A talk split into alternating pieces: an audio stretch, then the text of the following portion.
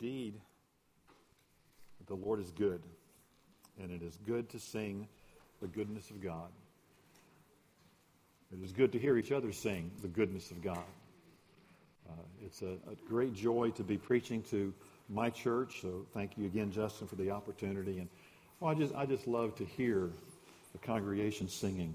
Uh, you sing well, and it's a, a great joy to be a part of this today. Today we're going to be finishing the book of Malachi. We've been going through the book of Malachi as, as a church, and uh, we come to the very last part of the book of Malachi. So if you would, grab your Bible or your iPhone or whatever way you're going to be looking at God's Word and open to Malachi. It's the very last book in the Old Testament, so it might be easier to find the New Testament and then go back to Matthew and then go a few pages back towards the front of the Bible, and you'll find the little book of Malachi. We'll be looking at chapter 4 verses 4 through 6 in just a moment. So I'll give you a moment to find that. Malachi chapter 4, verses 4 through 6. We'll be looking there. You may want to put the, the, the notes there to mark your place or whatever. It'll be just fine.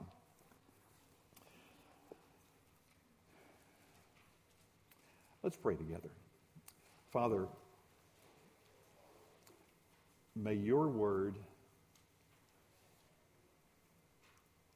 go deep into our hearts and change our thinking,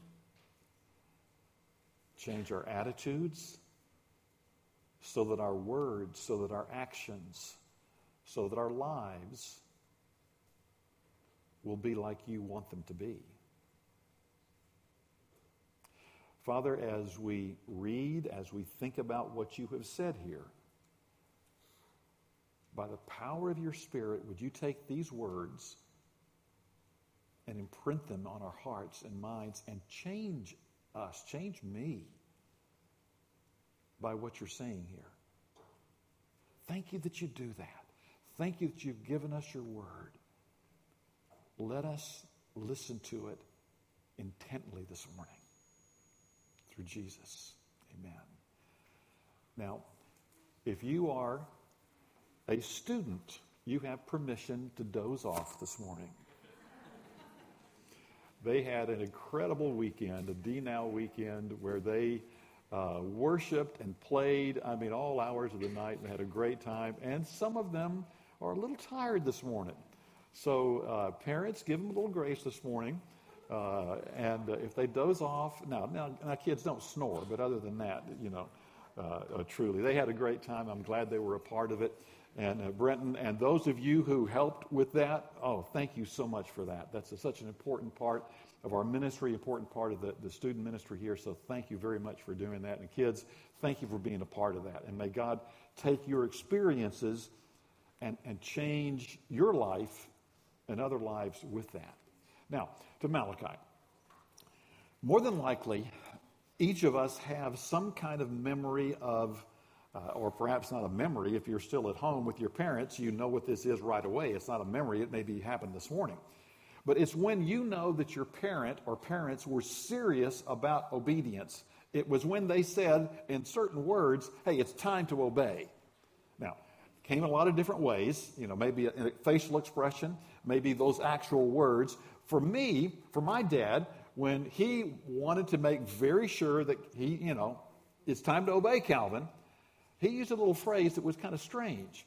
Uh, to this day, I don't know the, the background of it or why he said it, but well, I knew what it meant when he said it. It normally happened when uh, I would be taking his tools, and he was so wonderful. He let me use his, uh, his hammers, his saw. He even let me use his power tools way too early. But at any rate, I'm out in the backyard making something, you know, a fort or something or other.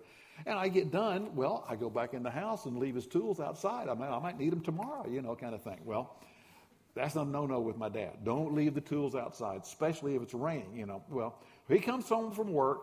It's been raining. His tools are out in the backyard. He goes out, comes in with a hammer or a saw or whatever, and says, Calvin, if I told you once, I told you 14 times. Now, translated, Calvin, it's time to obey. Don't leave my tools out in the rain. Now, you probably had something like that in your experience. Uh, perhaps it wasn't as pleasant as that. Uh, I'm not even sure what that means, but maybe there was something that your parents, with your, their face or their words, you knew it was time to obey. Now, For some of us, that may be a harsh memory. And that's unfortunate. And that's, that's, that's sad. But you knew it was time to obey. They were serious about it. And in a sense, what God is doing this morning at the end of Malachi, what God does through Malachi, it's like Malachi says, I want to summarize what I've been saying to you. And basically, it's hey, it's time to obey God. We need to do this. He's been confronting us all along. Hey, you're chosen. You need to, to have a respect for God, an awe for God that affects all of your life. You need to have a right relationship with people. You need to have a right relationship with your money and your finances. You need to have a, on and on. Malachi has been challenging us. Return to God, obey God, do what I want you to do. This is for your good. And he comes down and he says, It's time to obey God. Now, in order for this, this passage to sink deep into us and to make some changes, I, I want us to take a moment right now and just ask the Spirit of God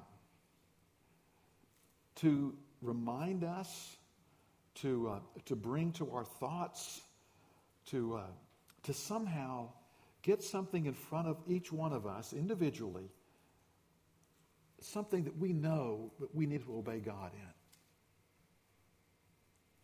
It might be something that you know God wants you to do. Heal a relationship, go and talk to someone, something specific like that. Or something here at the church that you need to be involved with. Maybe it's become a member of this church and you just haven't got around to it, kind of thing. But there's, but there's something that you know God wants you to do. Maybe it's an area of your thought life. You need to change the way you think about some people or some things. Maybe it's a, a, a habit that you know you've got to break, or maybe a good habit that you need to start. And, and you've just been saying, God, I, I, know I need to do that. I know, I, I know, God. I, it's time to obey. So, one, of there's two things that I'm, I'm, thinking about when it comes to that. And, and as I've been praying through this sermon and working through this sermon, these two, two things have come to me. One is kind of little, not that big of a deal. And yet, any act of obedience is a big deal. And for me, when I you know, go to my computer to check my email or get to work on a sermon or whatever, I'll punch and get going there. And all these little different things will pop up. Uh, you know, these little uh, pop ups or whatever you call them. And, and you can scroll through them. They're fascinating. The way they, they, they present them, you just have to look at them. By the way, do you know that there's a guy in East Texas that raises kangaroos? I can tell you that. Yeah. And uh, uh, I also can tell you about a destroyer that they found somewhere in the Pacific recently here. really important stuff that I need to know. But God has been saying to me, Calvin, don't wait, come on, don't waste time doing that. That's crazy. Don't. And okay, God, I'm just going to go to the email and stay with the email and not look at it. The silly stuff comes up, I'm just going to X and get rid of it, okay? Well, that's one area that God's been dealing with me in. But a much more serious one. Uh, in the area of relationships, uh, I have someone who's close to me, it's not Jan. Me and Jan are doing fine, okay? But, but someone that's close to me, I uh, haven't had a good relationship with the past few years. And uh, I need to change. I've been kind of putting it off, saying, well, it's that person's fault. I mean, if they would change, then everything would be all right. But God's been convicting me. I need to change some things in me. And so as I look at this sermon, as I look at this passage, and it's kind of a strange as I listen to my sermon, okay? Uh, as I look at this passage, God is dealing with me in these areas and many more. But at least those two. And so, so just now, I, I just want us to pause right now and, and pray. Father, may your spirit bring to mind areas where I need to change. Just, just say that prayer silently before the Father. God, where? What do I need to change?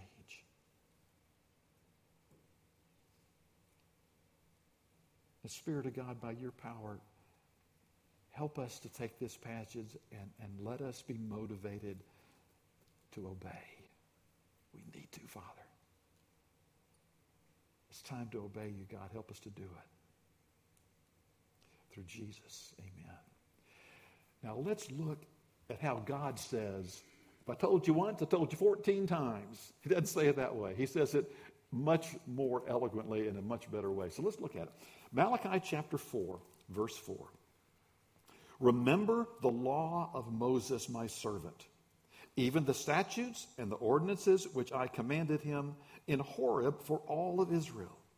So he says, Remember. Now, obviously, he's not just saying, okay, now remember, and if you remember him, then that's all I want you to do. Just remember. You don't have to obey him, just remember him. No, obviously, he doesn't mean that. He means remember them and do them. Uh, get them in your mind and, and then live them out. Remember to obey these things. In a sense, he's saying, hey, it's time to obey God. Remember that you need to do these things. But it's interesting. He, he doesn't just say, remember the law, he says, remember the law of Moses. And then he also says that I commanded you through him at Horeb. Another Horeb is another name for Sinai, Mount Sinai, Exodus, coming out of Egypt, all those things. That's what he's referring to. So he's calling the Israelites to think back to what they remember reading in the law of Moses. So let's look at just a little piece of that in Deuteronomy. Deuteronomy chapter 30. Listen to what God says through Moses to the Israelites about the law. This is Deuteronomy chapter 30, verse 15. See, I have set before you today life and prosperity, and death and adversity. In that I command you today to love the Lord your God, to walk in his ways, and to keep his commandments and his statutes and his judgments, that you may live and multiply, that the Lord your God may bless you in the land where you are entering in to possess it. Moses was telling the Israelites, God has given you these commands for your good. And when you obey them, when you follow them, you will experience the Lord's abundant blessings. So God comes to us and says, It's time to obey the Lord because it's good for you. It's the right thing to do. And that's what God's commands are. They are for our good. Now, are they restrictions? Yes, they are restrictions. But they're restrictions for our good. Now, I want to look at two different roads, okay? Let's look at the first road. It's got a bridge on it. Okay, you go across that bridge, you know, you can go pretty fast because it's got railings. You don't have to worry about going off to the side or anything like that. Now, have that in your mind and compare that with this road. All right. I've been on a road, maybe that not exact, maybe it is that exact road. Up. That's the one that goes across the, the Rocky Mountain National Park. I've been on that thing, and tell you what, there aren't any rails. And I'm going, don't they realize that? I mean, you don't just pull off the shoulder there. I mean, you're gone. I didn't drive very fast on that road. now, just imagine with me the flyover there from Interstate 45 to 242. You know the one I'm talking about? Imagine what that would be like without any guardrails. Nobody would drive on it. But have you ever bounced against one of them? No. I'd drive across that thing, you know, hopefully at the speed limit. I'm not worried about it. But those are restrictions. But they're restrictions for our good. That's why God gave us these commandments. It's for our good. Now, it's easy to, to, to think about this a little bit, to expand the, the concept a little bit. The concept of don't commit adultery. That's a restriction. So is God saying, I don't want you to, to uh, uh, commit adultery because I don't want you to have fun. I don't want you to do stuff that you want to do outside of marriage. And, and it's really, it, I, this is just my command. Look, if I told you once, I told you 14 times, that's what I want you to do. Now, that's that. No, God is saying, I want you to have a wonderful marriage. I want you to have a wonderful relationship with your wife, with your husband. This is for your good. Some of the most painful times I've spent as a pastor in a counseling situation is when someone comes in and they're confessing an affair. No one has come in and said, My husband had an affair. I'm so glad he did. It's just made everything wonderful. They don't do that. There's tears, there's pain, there's, there's agony, there's years of lack of trust, and on and on and on. Why does God say don't commit adultery? For our good. Not because he wants to keep us from enjoying life, just the opposite. He wants us to fully enjoy life. So he says, here's some restrictions. This is what I want you to do. Now, New Testament filled with commands, good commands. One of them is to forgive each other. And when we forgive each other, all kinds of good things can come out of that. And when we don't, oh my. One of our family legends is has to do with mashed potatoes. My son one day said the mashed potatoes are too cold. Now, I was in a bad mood already. I, I, it, was, it was not a good day for me. I was being self centered. I mean, it, it, I, I, was. I was just, no, it wasn't a good time. And so when my son said mashed potatoes aren't warm or not hot enough, you will not believe what this pastor did. I grabbed the plate, small plate. I literally grabbed his mashed potatoes with my hand, put them on the plate, put them in the microwave for about a minute, took them out, grabbed them. There, are they hot enough? My kids were, Jan was just like, who is this person? They all left. I'm sitting there with, you know, table full of plates, and I'm just, oh, I was so ashamed. I, and, okay, family meeting. Come on, your living room. Guys, I was so wrong. I was so wrong. I'm so ashamed. Please forgive me. Okay, Dad, we forgive you. To this day, we laugh about it. to this day, we might sit down and, and somebody will say, John, your potato's hot enough? And we'll laugh about it. But think about the tragedy that would be there if we never forgave each other. If I didn't say I'm sorry and if they didn't forgive me, that bitterness could have swollen up into all kinds of difficulties. You see, God said, here's some restrictions. I want you to forgive each other. Why? Because you like doing it? No, because it's good for you, it's right for you. God gave us his commandments because it's good for us. It's time to obey God because it's good for us. So remember the law of Moses. Remember that the law of Moses, remember God's law is good for us. And whatever it is that God is dealing with you this morning in the area of obedience, oh, my brothers and sisters in Christ, obey God. Calvin, obey God because it's good for us. Let's look at the next verse here. Here's another part of his motivating us, encouraging us to obey him. And uh, now, in these next couple of verses, there's a couple of things that we, we need to kind of pause. You'll notice he's going to talk about judgment uh, in verse 5, and he's going to come back to it again in verse 6. So we're going to talk about that judgment in just a little bit. So as we read over it, I'm not ignoring it. We're just going to pick it up in just a little bit. So I wanted to let you know that. Just look at verses 5 with me. Behold, I am going to send to you Elijah the prophet before the coming of the great and terrible day of the Lord. And he will restore the hearts of the fathers to their children and the hearts of their children to their fathers so that I will come, I will not come and smite the land with a curse. So, behold, I'm going to send to you Elijah. Now, now Malachi, Elijah lived about a couple of hundred years before you. He was a prophet. He was kind of the, the, the big name prophet, you might say. He, there's a lot about him and, and back in the Old Testament, all the things that he did. So, so Malachi, is he going to come back? Well, who, who is this? Well, in the New Testament, we, Elijah, the name pops up quite a bit. Some people said that John the Baptist was Elijah, and John the Baptist said, No, I'm not Elijah. And then Jesus comes along and says, John the Baptist is Elijah. Well, wait, is he or is wait? I thought he was John the Baptist, not Elijah. Well, what's going on here? And then we had Jesus on a mountain one time. Moses and Elijah appeared to him. Is that what it's talking about here? Then in the book of Revelation, we got these two witnesses that people say one of them is Elijah. What, what do you mean, Malachi, that I'm going to send, what do you mean, Lord, that you're going to send Elijah to us? Well, I, I think what he's saying is not so much that he's going to send a reincarnated, if you will, Elijah, but rather he's going to send an Elijah type of prophet or an Elijah type of experience or an Elijah type of uh, confrontation, if you will. What is Elijah like? Listen to how Elijah confronted the children of Israel. This is when they were trying to say, are We're going to follow Baal, who was a fertility, terrible, false God, or are you going to follow God? Which one are you going to follow?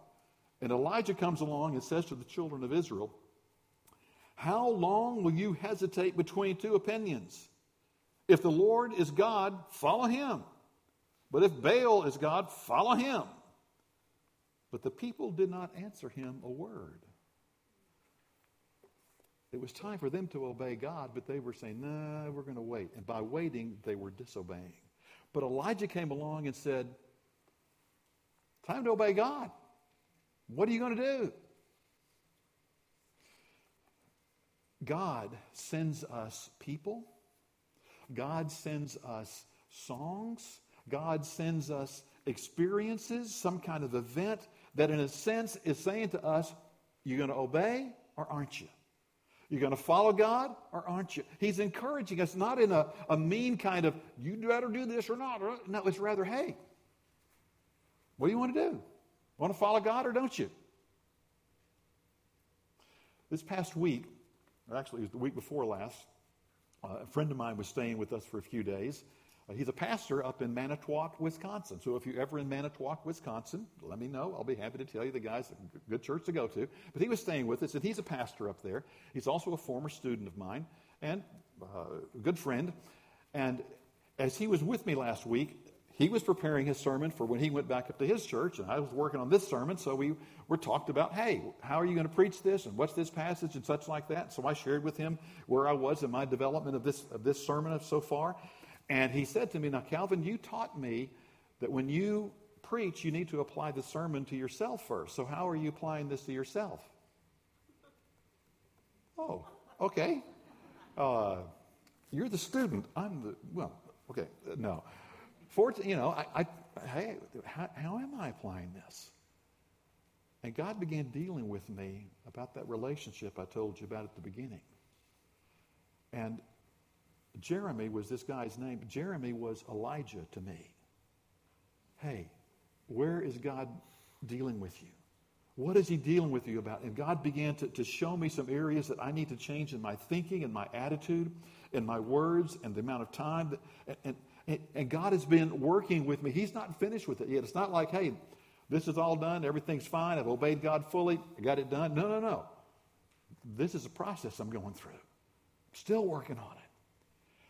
But I'm trying to say that Jeremy was Elijah to me. Sometimes Elijah comes in the form of a preacher. Many times. It's part of our role, part of what Justin and I are supposed to be doing, is that confrontation. But I think many other times it's through a friend, maybe through a song that you hear on the radio, maybe through some event that happens to you, an illness, uh, when you lose your temper and you throw the mashed potatoes back down in front of your, your son, you go, oh, that was an Elijah experience. Realize something was wrong. So God says it's time to obey, and He gives us these Elijah experiences and people to encourage us. Come on. Who are you going to obey? You going to obey God or are you going to obey culture? You going to obey God? Are you going to obey your own fleshy desires? You going to obey God or are you going to uh, uh, obey culture and what they tell you to do? Who are you going to obey? It's time to obey the Lord. Now, very interesting, this, this verse here where it talks about children and fathers coming back together and stuff like that. What in, what in the world is that? Well, the way this translation has it, it's when Elijah comes, he's going to heal these horizontal relationships. And the Hebrew language, they will say things in a kind of multiple kind of ways. And when they say children and fathers and fathers and children, they're not tr- so much trying to say, now look, it's just children and just fathers. That's the only relationship I'm talking about. No, it really is saying, hey, children to fathers, fathers to children, everybody, all relationships. So he's saying that when Elijah comes and we get things right between us and God, that this will be okay too. The horizontal things will be right. But it's very interesting. As I was reading this, I came across another translation, and it's a translation that uh, the people that did it, uh, I went to school where they, they teach and they work diligently at translating accurately the, the scriptures as, as, as much as they possibly can. And this translation looks at it a little differently. It has to do with the word, how you translate the word to. He will return the hearts of the fathers to the children. That little word to can also be translated with. And so we end up with this bit of a, a little different translation. He will encourage the fathers and their children to return to me. So it's the fathers and the children together. Everyone together will be returning to God. So then I will come, uh, so that I will not come and strike the earth with judgment. So the focus there is not on the horizontal relationship, it's on the vertical relationship, which fits in beautifully with the whole flow of the book of Malachi, is that we need to return to God. But either way, either translation, it basically is the same thing because when your relationship to God is right, your relationship to each other becomes right or has the potential to become right. But this is what comes first, and then this. So the, the emphasis is I want you to return to me. I want you to return to God, and I'm going to encourage you to do that. I'm going to come along and say, hey, who are you going to serve? I'm going to come along and say, it's time to obey the Lord. God is doing that in our midst this morning. He's coming and individually, not through this preacher, but, but through his word, saying to each one of us, saying to me as well, Calvin, it's time to obey the Lord. one more thing he has in this encouragement this thing of judgment. You, you saw it there in, in verse 5 before the great and terrible day of the Lord. And then, then I want this to happen. I want people to return to God, lest I come so that I won't come and smite the land with a curse. There is a judgment day coming. Now, what judgment day is he talking about here? Oh, my, a whole lot of different ideas about which one. Is it the one when uh, Jerusalem is going to be destroyed about three or four hundred years after this? I mean, when it's completely destroyed again? Is that what he's talking about? Or is he talking about that, that final day when God says, hey, this physical earth, we're done with this thing. We're going to end this thing right here, big judgment day then? Is that what he's talking about? Or is he talking about maybe how God brings consequences into our lives, and the judgment day is, is, is we're living in, we, we live through it even right now, or is it maybe death? When we die and we stand before God, which judgment is he talking about? Well, in a sense, he's talking about all of them. There is a judgment day coming. Now, we understand this. We experience this. If you were in the habit of driving 10, 15 miles an hour over the speed limit, there will be a judgment day. It maybe hadn't come yet. Maybe it has come. but do you understand that. There are consequences to when we disobey. So too with God. He says you need to know that judgment is coming. And when we know that judgment is coming, we act differently. First time I learned this, or the first time I remember learning this, is when I was in third grade. Back when I was in third grade, boy, it was the baby boomer generation. Every elementary school was overflowing with kids. And our third grade class, it was overflowed. They had to put us out in a temporary building out behind the other buildings. We called them the shacks and we were out there in this temporary building, and they built these walkways, covered walkways, out to the shacks. Now, we third graders figured something out. I don't know how we did it as third graders, but we did. We figured out that this walkway, the way it was situated, if you looked out the window of their third grade shack, you could see this walkway and you could see the steps that led up to the main building. But the walkway is configured in such a way that you could see the steps, but you couldn't really see the door or who was coming down the steps, but you could see their feet. And the person coming down the steps couldn't see down the walkway because the walkway kind of covered it. That meant that when Miss Ott went into the office, back then she just left us, that wouldn't happen today, but she just left us, went into the office. When she came back, if you looked out the window just right, you could see her feet before she could see you. We had a fun program set up. When she left, now students, behave yourself. You need to fill the, you know, this arithmetic page out or whatever it was. You know, okay, all right, Miss I, we'll do that. You know. So she leaves, closes the door. Somebody looks out the window. Okay, she's in. All right, man. We started doing whatever we want to do. All right, okay, you know, keep the lookout. We had a lookout guy every time, you know. Oh, she's coming, you know, get everything back in order. Oh, yes, oh, yes, Miss Ott, we're having our, oh, class, you're doing so well. All right, had this system worked out great until and I remember his name, Paul Berryman.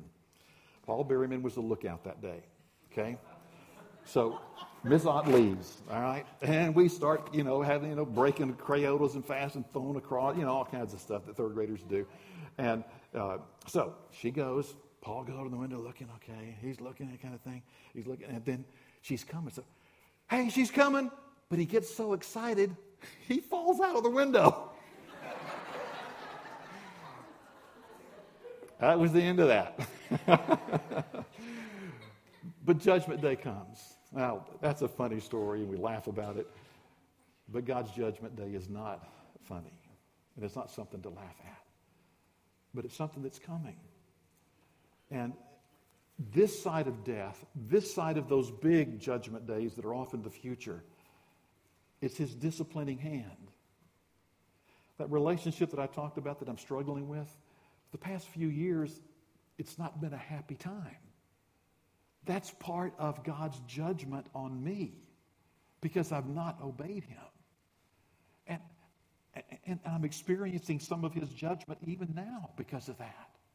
Now, ultimately, when we stand before God and he judges us for all of our sins, those sins have to be paid for. And there's only two choices. Either you're going to have to pay for them, or you're going to say, Jesus has paid for them for me. That's the only two options. And so, eternally, when we stand in that eternal judgment day, we need to be sure that we've trusted Jesus as our Savior, that we have accepted His gift of forgiveness. And all my friends, oh, if you haven't done that, Oh, accept his gift of forgiveness even right this moment. He offers it to you. He died on the cross to pay for your sins. It's not like the sins just, oh, God says, oh, you got some sins? We'll just pretend they never happened. No. He's not, he's not an unjust God. Your sins must be paid for. My sins must be paid for, either by me or by Jesus.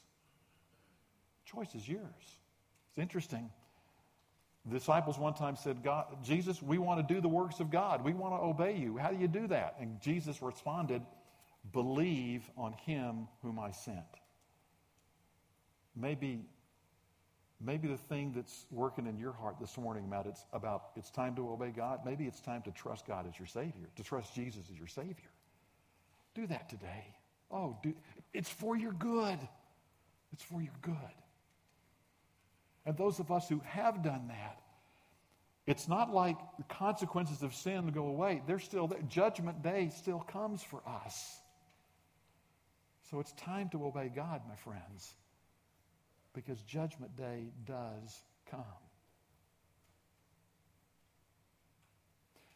So back to that thought, that action, that thing that God is dealing with you in. God's come along this morning and said to me, said to each one of us, it's time to obey me. What, what are you waiting for? Who are you going to obey? Are you going to obey your flesh? Are you going to obey others? Or are you going to obey God? It's time to obey God. But God doesn't want us doing this by ourselves. That's why he gave us the body of Christ. That's why he gave us each other. So that we can find strength from each other. We can pray for each other. We can, can, can support each other.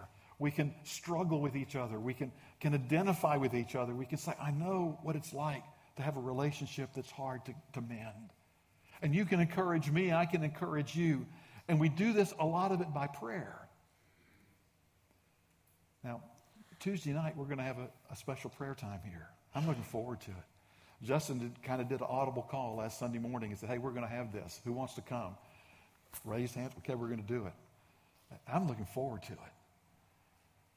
But I, I think we need to do that this morning. I think there's some of us this morning that desperately need to hear someone pray our name out loud and say, Lord, would you help Calvin with this relationship? I need to hear that. You need to hear that. And so, I, by God's grace, I, I want us to enter into a time of praying for each other.